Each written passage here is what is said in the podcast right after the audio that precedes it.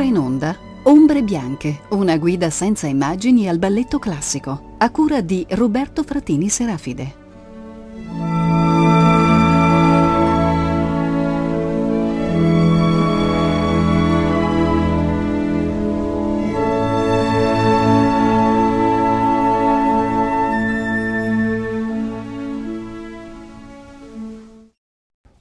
Cordiale saluto di Roberto Fratini Serafide a tutti i radioascoltatori di Rete Toscana Classica.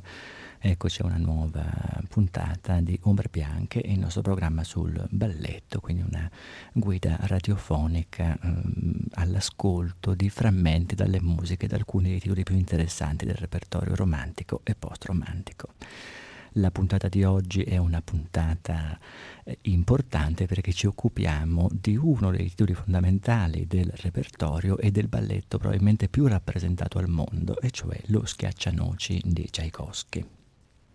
Lo Schiaccianoci, capolavoro assoluto, balletto natalizio eh, per eccellenza, che debuttò nel 1892 su musica di Tchaikovsky al Teatro Marinsky di San Pietroburgo, dietro committenza diretta della famiglia imperiale eh, russa e eh, che nuovamente si avvaleva della coreografia di Marius Petipa. Lo Schiaccianoci debuttò la sera di un 18 dicembre, quindi nacque come balletto natalizio e, e d'altronde la storia rappresentata, narrata, si svolge in una notte di Natale.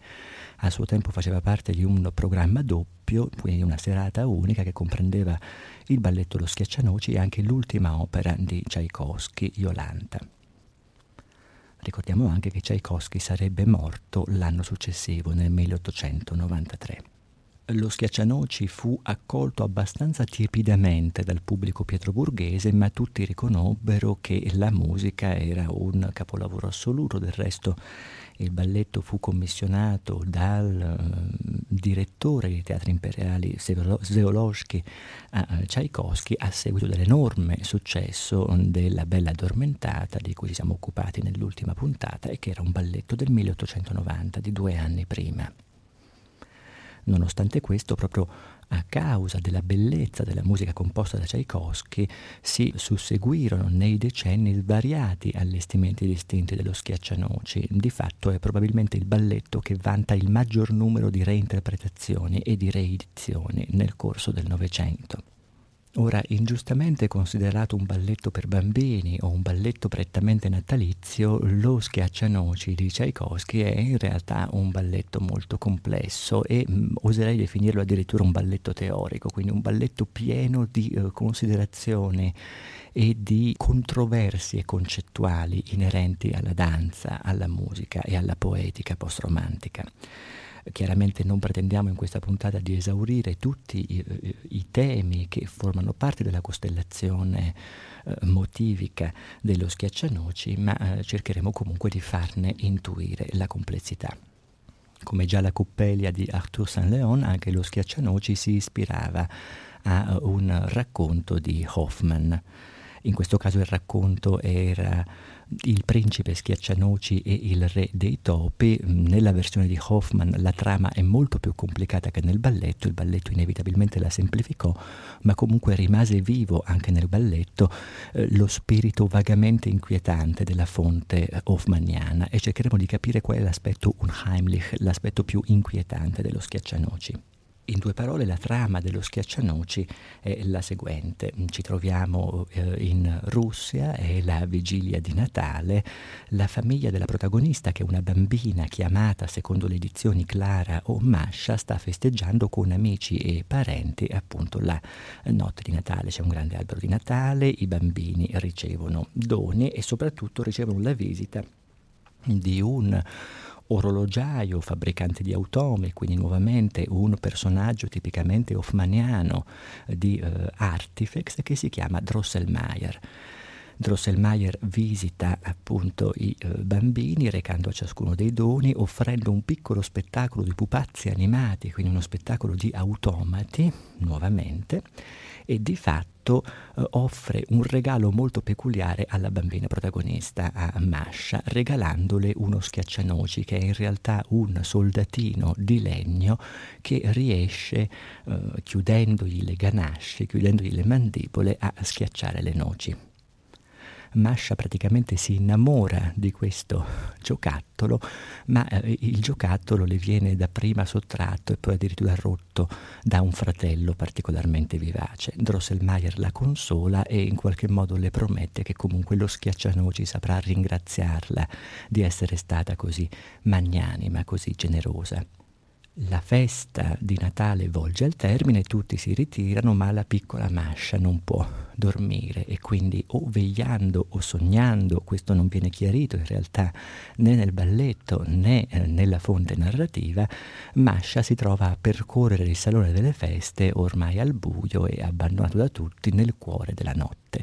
e si rende conto che in realtà la realtà nottetempo si trasforma, quindi vede l'albero di Natale crescere a dismisura, vede i giocattoli animarsi e soprattutto assiste a una temibile invasione di un esercito di topi del Salone delle Feste. I topi eh, impazzano, rubano dolciumi, rubano regali, rapiscono il pupazzo di Arlecchino, Masha è ovviamente spaventatissima, ma in quel momento il principe schiaccianoci, quindi il giocattolo di Masha si anima, si trasforma in un principe, comincia a lottare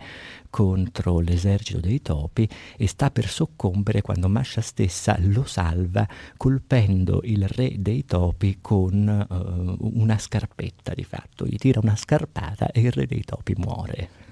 Lo schiaccianoci, trasformatosi a questo punto in un bellissimo principe, danza con Masha per ringraziarla di averlo tratto in salvo e la porta con sé, eh, o meglio, si ritrovano ambedue in un grande paesaggio innevato, dove i fiocchi di neve intrecciano un grande valzer in loro onore. Questo valzer dei fiocchi di neve rappresenta in un certo senso il balletto bianco dello schiaccianoci. Terminata la danza dei fiocchi di neve e il travolgente passo a due del principe e di Masha, i due protagonisti partono per un viaggio meraviglioso, un viaggio premio, diciamo, in cui il principe porterà Masha dapprima attraverso una foresta incantata, dove Masha assiste alle evoluzioni e ascolta il canto di uccelli esotici mai visti prima, per approdare infine al cosiddetto regno dei dolciumi il regno dei dolciumi che non è altro che un'enorme scatola di caramelle, quindi un'enorme scatola da bonbon, almeno la scenografia dovrebbe riprodurre teoricamente l'interno di una scatola da bonbon del tempo, dove a ricevere il principe Schiaccianoci e Masha vi sono i due sovrani del luogo, che sono la fata dei confetti e il suo partner, il principe dell'orzata la fata dei confetti e il principe dell'orzata eh, decidono di offrire a Masha e al principe un grande trattenimento, quindi una grande festa, che non è altro che il divertissement del secondo atto di Schiaccianoci, eh, che è un grande assortimento di danze di carattere e eh, di danze folcloriche o nazionali, con un segreto che non viene mai sottolineato abbastanza, e cioè il fatto che ciascuna di queste danze in realtà coincide tematicamente eh, con una bevanda calda che normalmente normalmente viene servita per accompagnare i dolciumi, per cui c'è ad esempio una danza spagnola che simboleggia la cioccolata calda, c'è una danza cinese che simboleggia il tè, c'è una danza araba che simboleggia il caffè. Alla fine di tutto questo c'è anche una danse de mirliton, quindi una danza degli zufoli, accompagnata effettivamente da zufoli timbricamente, ma che di fatto fa riferimento agli zufoli come dolci tipici, quindi cannoli alla crema che in questo tempo si servivano normalmente in accompagnamento a quelle bevande. Quindi è, diciamo, un grande divertissement di tipo alimentare, gastronomico. A conclusione di questo divertissement, la fata dei confetti e il principe dell'orzata danzano uno straordinario gran passo a due e concluso il viaggio, concluso il ricevimento nel paese dei bonbon, Masha si sveglia nel suo letto, rendendosi conto che effettivamente tutto questo è stato un sogno. Si sveglia con il suo principe schiaccianoci tornato pupazzo fra le braccia e, e così, e su questo risveglio di Masha si conclude il balletto. Detto così, lo schiaccianoci, raccontato in questi termini, potrebbe sembrare realmente quello che è stato considerato per molti anni semplicemente un balletto per bambini, considerato anche che la protagonista nella versione originale aveva soltanto 12 anni, quindi di fatto non poteva danzare non poteva almeno danzare a un certo livello e questo spiega per quale motivo nel secondo atto esistesse un personaggio come la fata dei confetti che era invece Antonietta dell'Era, consumatissima étoile italiana,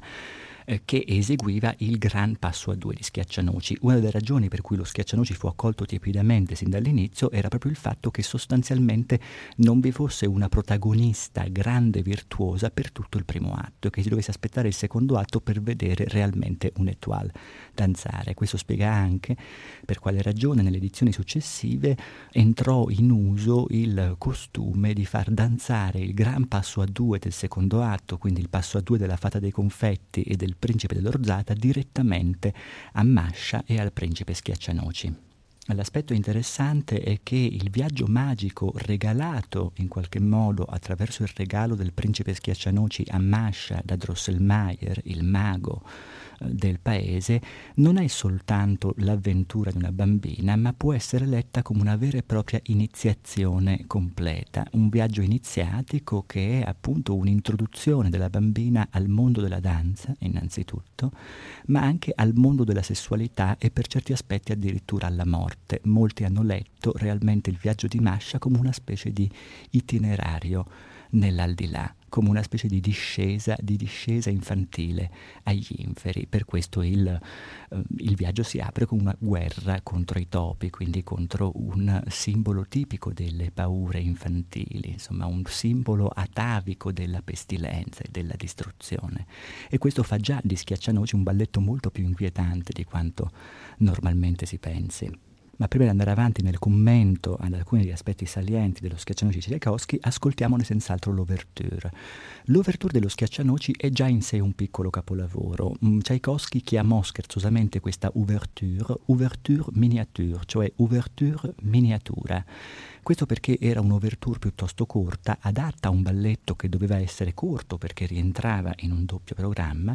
ma anche perché era un'ouverture dove Tchaikovsky sistematicamente rinunciò a tutti i timbri degli strumenti più bassi per tenersi di fatto agli strumenti che erano più alti in termini di tessitura e dove di fatto trattò quegli strumenti come se fossero degli strumenti giocattolo, quindi un'ouverture che ha una struttura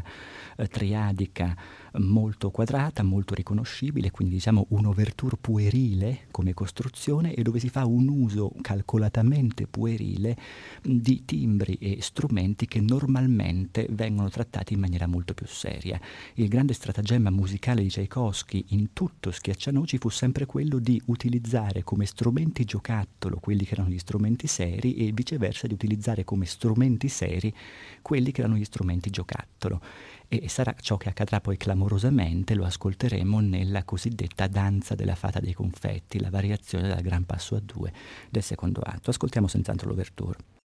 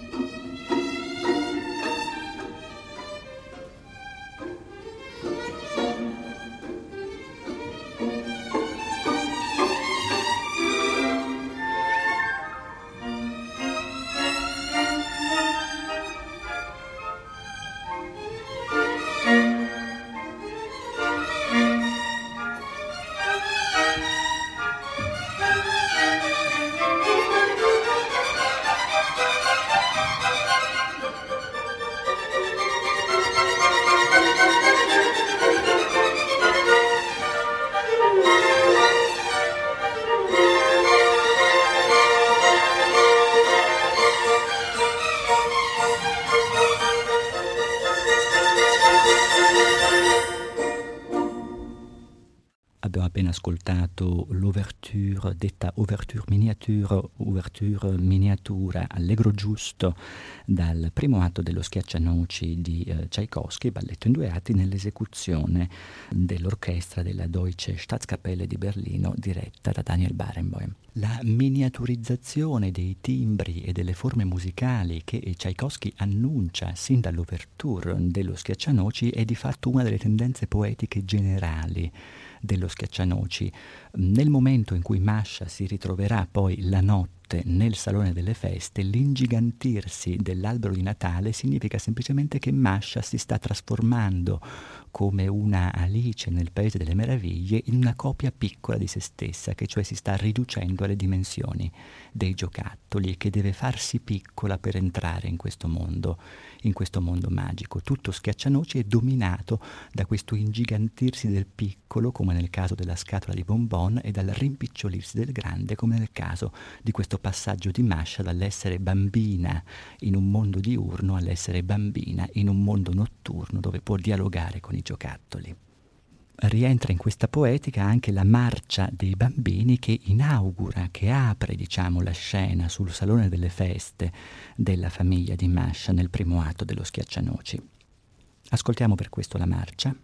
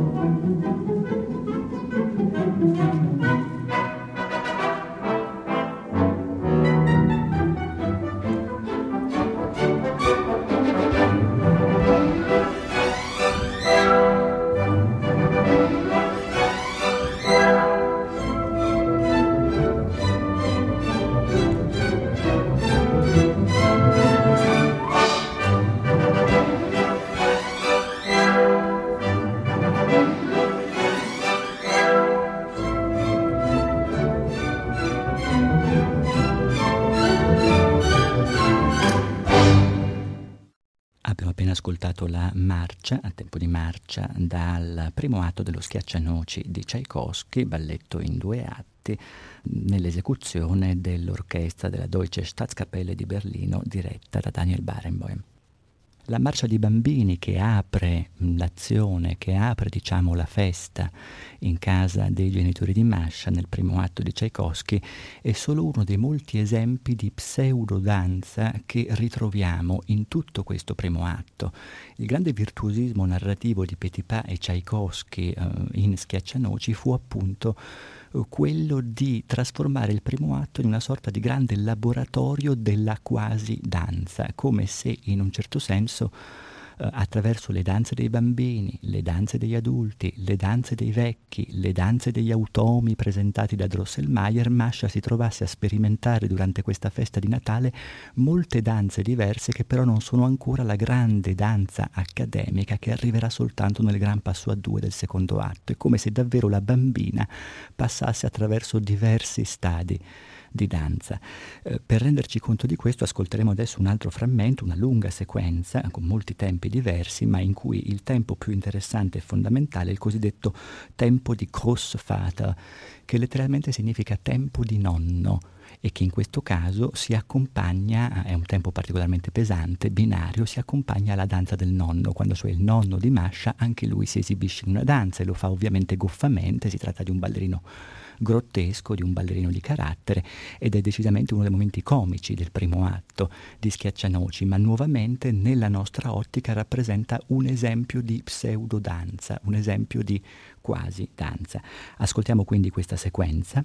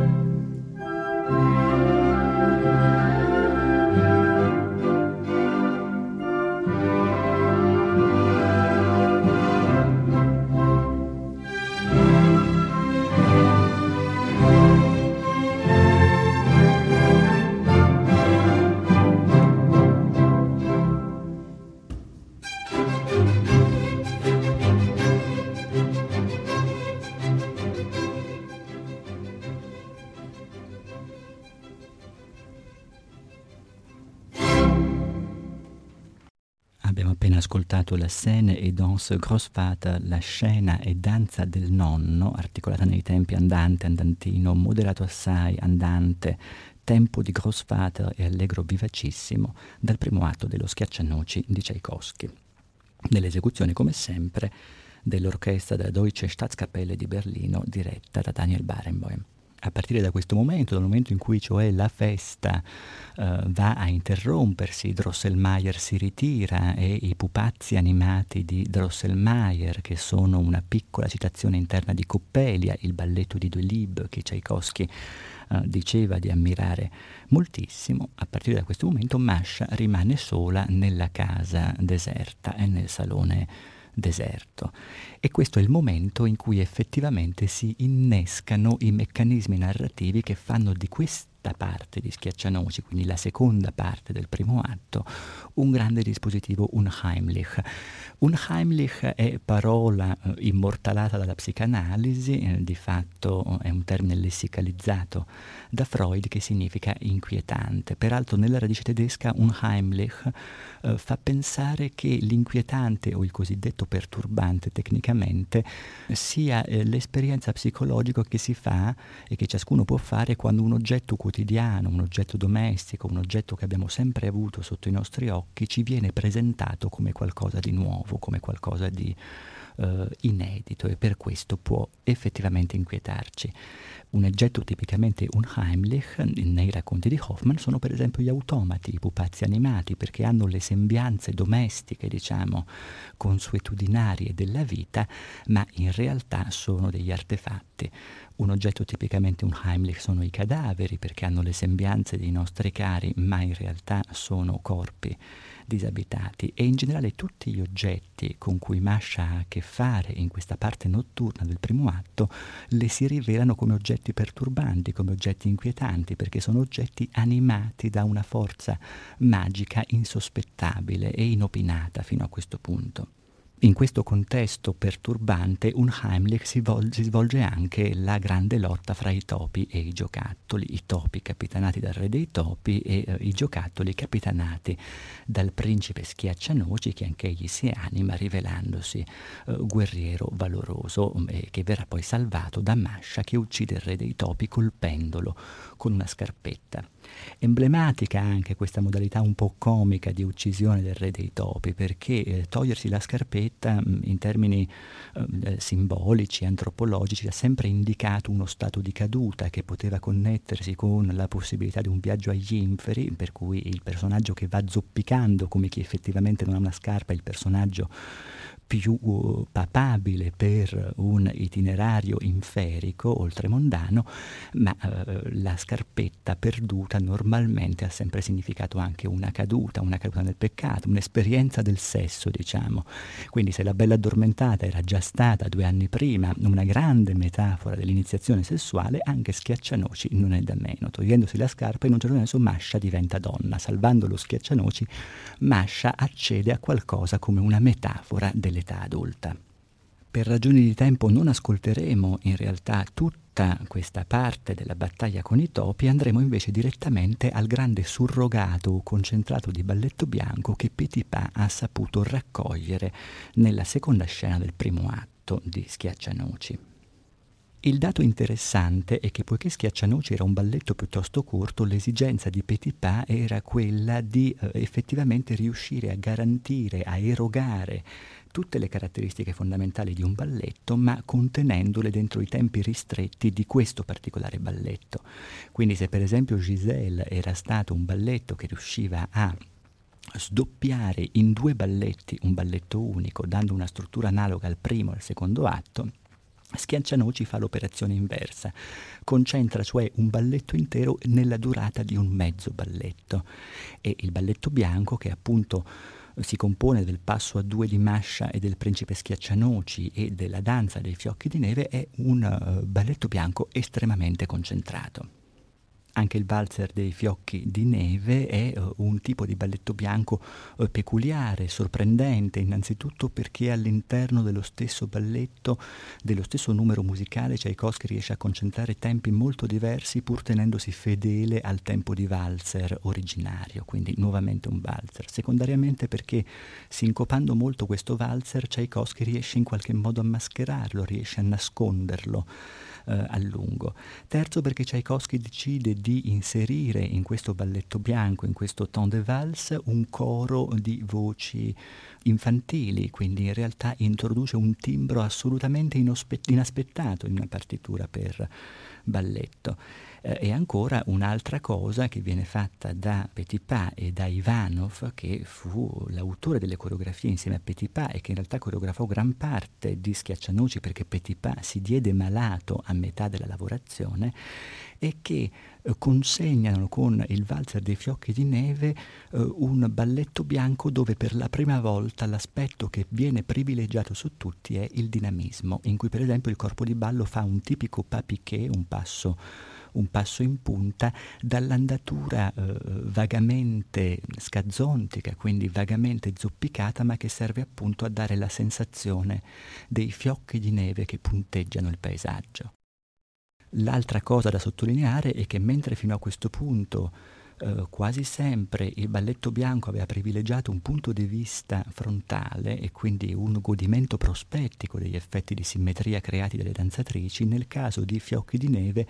L'obiettivo era creare un balletto bianco dove le ballerine davvero come fiocchi di neve passassero sul palcoscenico e sulla planimetria del palcoscenico come passerebbe un rumore bianco o una nevicata nel rettangolo di una finestra. Per cui di colpo Fiocchi di Neve fondava una nuova idea di balletto bianco basato più sulle simmetrie radiali e dove effettivamente le ballerine disegnavano enormi cristalli di neve, quindi figure a pianta centrale, figure a pianta radiale, figure che si godevano meglio dall'alto. Ascoltiamo dunque sia il passo a due di Masha e del principe Schiaccianoci che eh, la valse de flocons de neige, valzer dei fiocchi di neve, da questo primo atto di Schiaccianoci.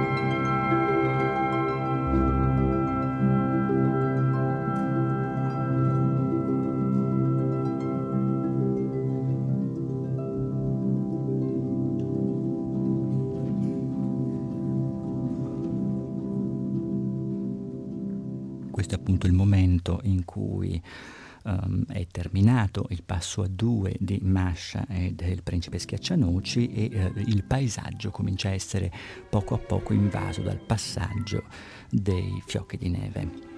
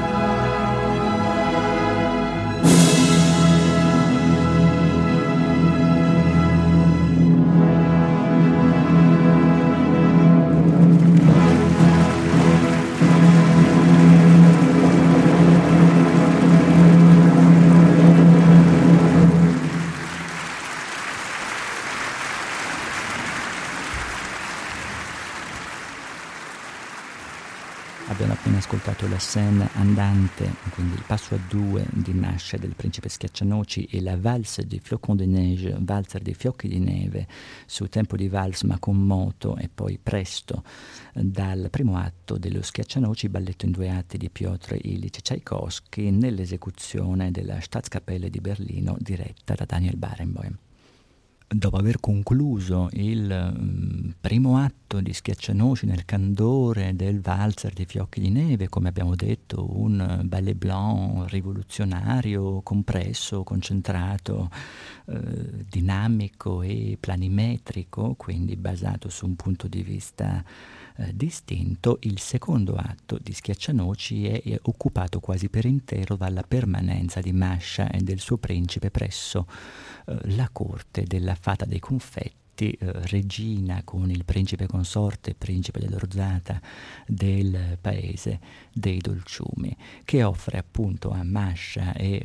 a Schiaccianoci un grande divertissement, quindi un grande trattenimento di gusto, è il caso di dire gastronomico, perché come abbiamo detto ciascuna delle danze di carattere, delle danze folcloriche presentate è connessa a una bevanda calda che si serve con i dolcini. Da questo divertissement ascolteremo ascolteremo in realtà um, soltanto due frammenti per ragioni di tempo. Il primo è la cosiddetta Danse des Merlitons, la danza degli zufoli, dove Tchaikovsky utilizza i fiati in orchestra per imitare i Merlitons, che erano dei tipici zufoli suonati dai bambini, ma dove Merliton fa riferimento anche a un tipico dolciume, cioè un cannolo alla crema, che a quanto pare era molto in auge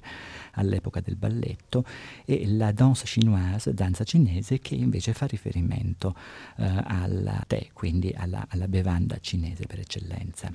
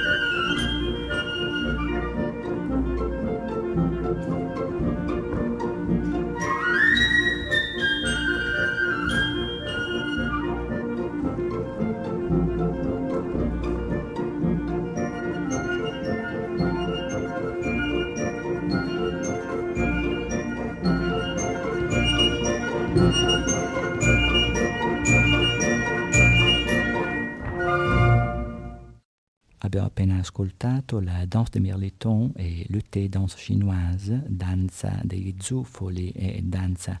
eh, cinese dal secondo atto dello Schiaccianoci, balletto in due atti di Tchaikovsky nell'esecuzione della Staatskapelle di Berlino diretta da Daniel Barenboim. Va sottolineato che eh, anche il divertissement del secondo atto, quindi le bevande calde e gli zufoli e i dolciumi serviti dalla fata dei confetti a Mascia e al principe, in realtà ottemperano a una mm, legge eh, poetica che era la stessa che dominava il primo atto, l'idea cioè di sottoporre Mascia all'esperienza di molte danze diverse, perché tutte queste danze folcloriche o nazionali, eh, c'è anche fra quelli un triepac, quindi una danza una danza russa che non poteva mancare trattandosi di un balletto russo, tutte queste danze rappresentano altri esempi di danza, altre approssimazioni a quella danza perfetta che è la metafora di tutte le perfezioni umane, di tutte le virtù femminili, di tutte le maturità possibili femminili e che verrà soltanto con il gran passo a due della principessa e del principe. Va detto per questo, prima di passare all'ascolto del sublime passo a due della Fata dei Confetti del Principe dell'Orzata, che in realtà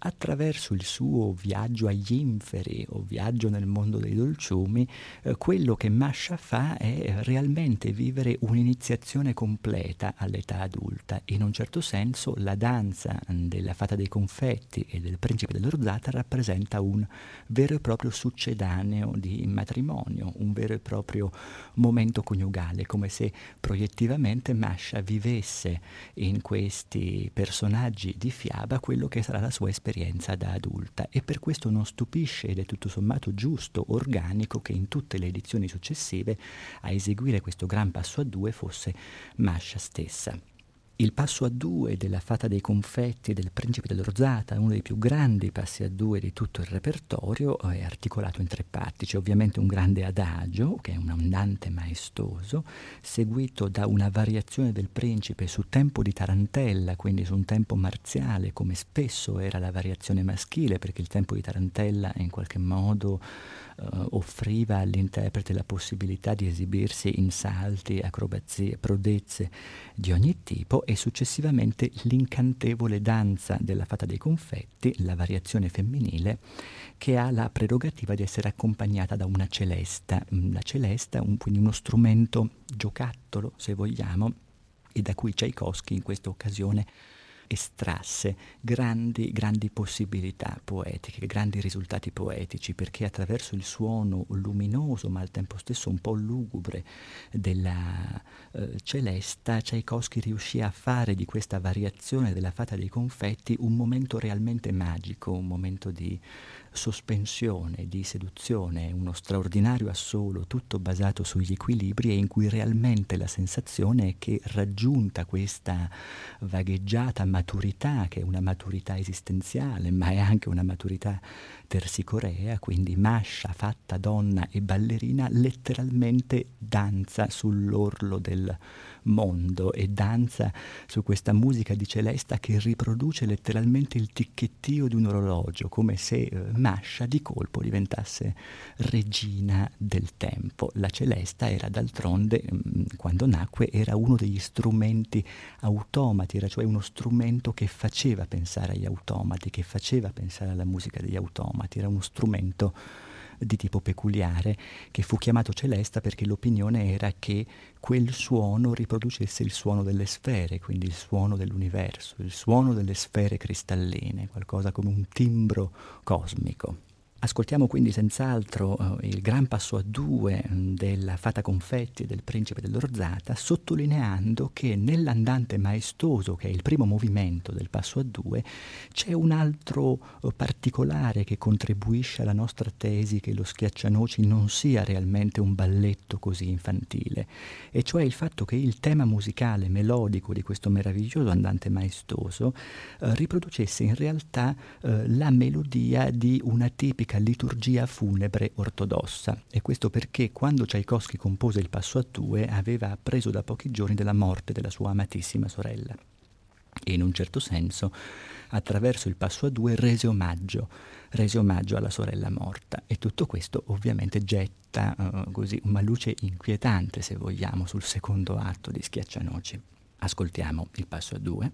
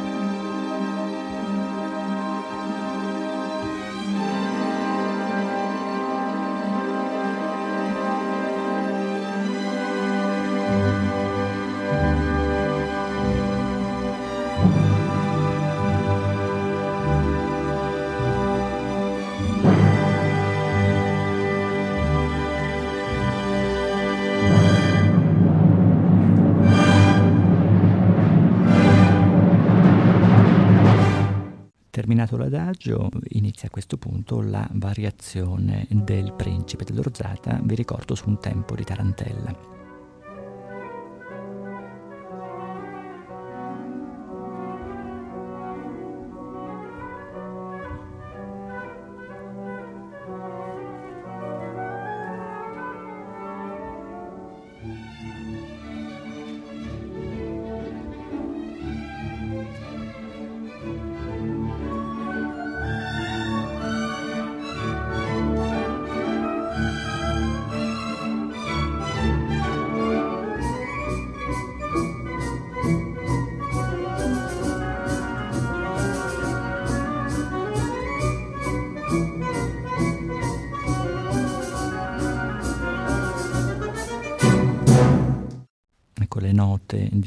Celesta che introducono la variazione femminile per questo gran passo a due, Danse de la Fédragée, danza della fata dei confetti.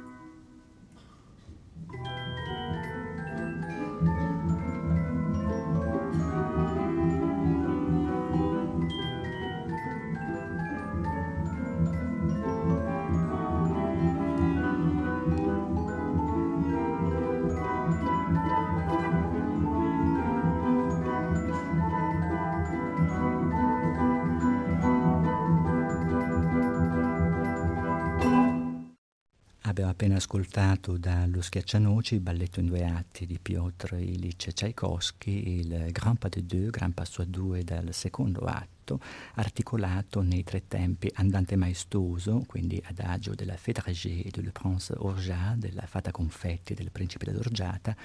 eh, il tempo di tarantella per la variazione del principe e l'andante ma non troppo seguito da un presto per la variazione della fata dei confetti. Ricordo nuovamente che in tutte le edizioni moderne, in quasi tutte le edizioni moderne, a parte quelle che danno un trattamento filologico dello schiaccianogi, questo grande passo a due era affidato direttamente a Mascia e al principe dopo questo gran passo a due, eh, addirittura partitura, nella partitura eh, originale di Schiaccianoci c'era un breve frammento che in genere viene omesso perché musicalmente mediocre, intitolato La mère gigogne et les polichinelles, cioè letteralmente la mamma cicogna e i pulcini. Era un momento in cui cioè effettivamente um, entrava in scena una um, danzatrice travestita da cicogna circondata da alcuni pulcini. È un momento che in genere viene omesso, ma eh, narratologicamente è piuttosto importante perché attraverso quella danza apparentemente così leggera era come se Masha stessa, dopo aver fatto l'esperienza dell'amore del matrimonio facesse addirittura l'esperienza della maternità. La mamma cicogna con i pulcini era qualcosa come una grande metafora materna messa lì nel regno dei, nel regno dei dolciumi per completare il paradigma di formazione di Masha, che effettivamente dopo tutto questo viaggio si sveglierà nel suo letto, nuovamente bambina, con il principe schiaccianoci, ma con una nuova consapevolezza, che è questa sognata maturità di donna e di eh, danzatrice. Per tutte queste ragioni Schiaccianoci eh, rappresenta uno straordinario repertorio di danze possibili e anche un omaggio surrettizio alla grandezza dello stile russo, perché attraverso l'esperienza iniziatica di Masha, che passa attraverso molte danze distinte, ciò che fa Tchaikovsky e ciò che fa Petipa e che fa Ivanov con Petipa è rendere omaggio alla grandezza dello stile, dello stile russo come super metafora di una maturità, di una completezza, di una bellezza a tutto tondo. E se la bella addormentata, di cui abbiamo parlato nella puntata scorsa, eh, nacque come un balletto celebrativo e in eh, così grande, grande disponibilità di mezzi, con grandi dispendi, per essere un grande esempio di coerenza allestitoria, va ricordato che lo Schiaccianoci invece fu un grande esempio di raffazzonamento, perché il balletto fu composto eh, e fu allestito utilizzando materiali scenografici, costumistici eh, di varia fonte, fu diciamo un balletto raccogliticcio e nato per occupare uno scenario abbastanza ristretto, quindi lo Schiaccianoci fu per certi versi tutto quanto una grande celebrazione dell'universo infantile come universo psichicamente dominato dal raccogliticcio, dalla libera composizione dei frammenti della realtà, dal libero riarrangiamento della spazzatura e dalla trasfigurazione dei frammenti, delle macerie, dei residui della realtà. Con questo vi ringrazio molto per la cortese attenzione, dandovi appuntamento alla prossima puntata di Ombre Bianche in cui inizieremo a occuparci di uno dei titoli più emblematici del repertorio, cioè quel balletto che conosce anche chi non conosce il balletto, che è Il Lago dei Cigni, il capolavoro assoluto di Tchaikovsky e eh, decisamente il, gra- il, manifesto più grande eh, dello stile post-romantico russo. Grazie infinite, ringrazio anche per l'assistenza tecnica Valentina Marchi Martina Campanale, quindi alla prossima puntata.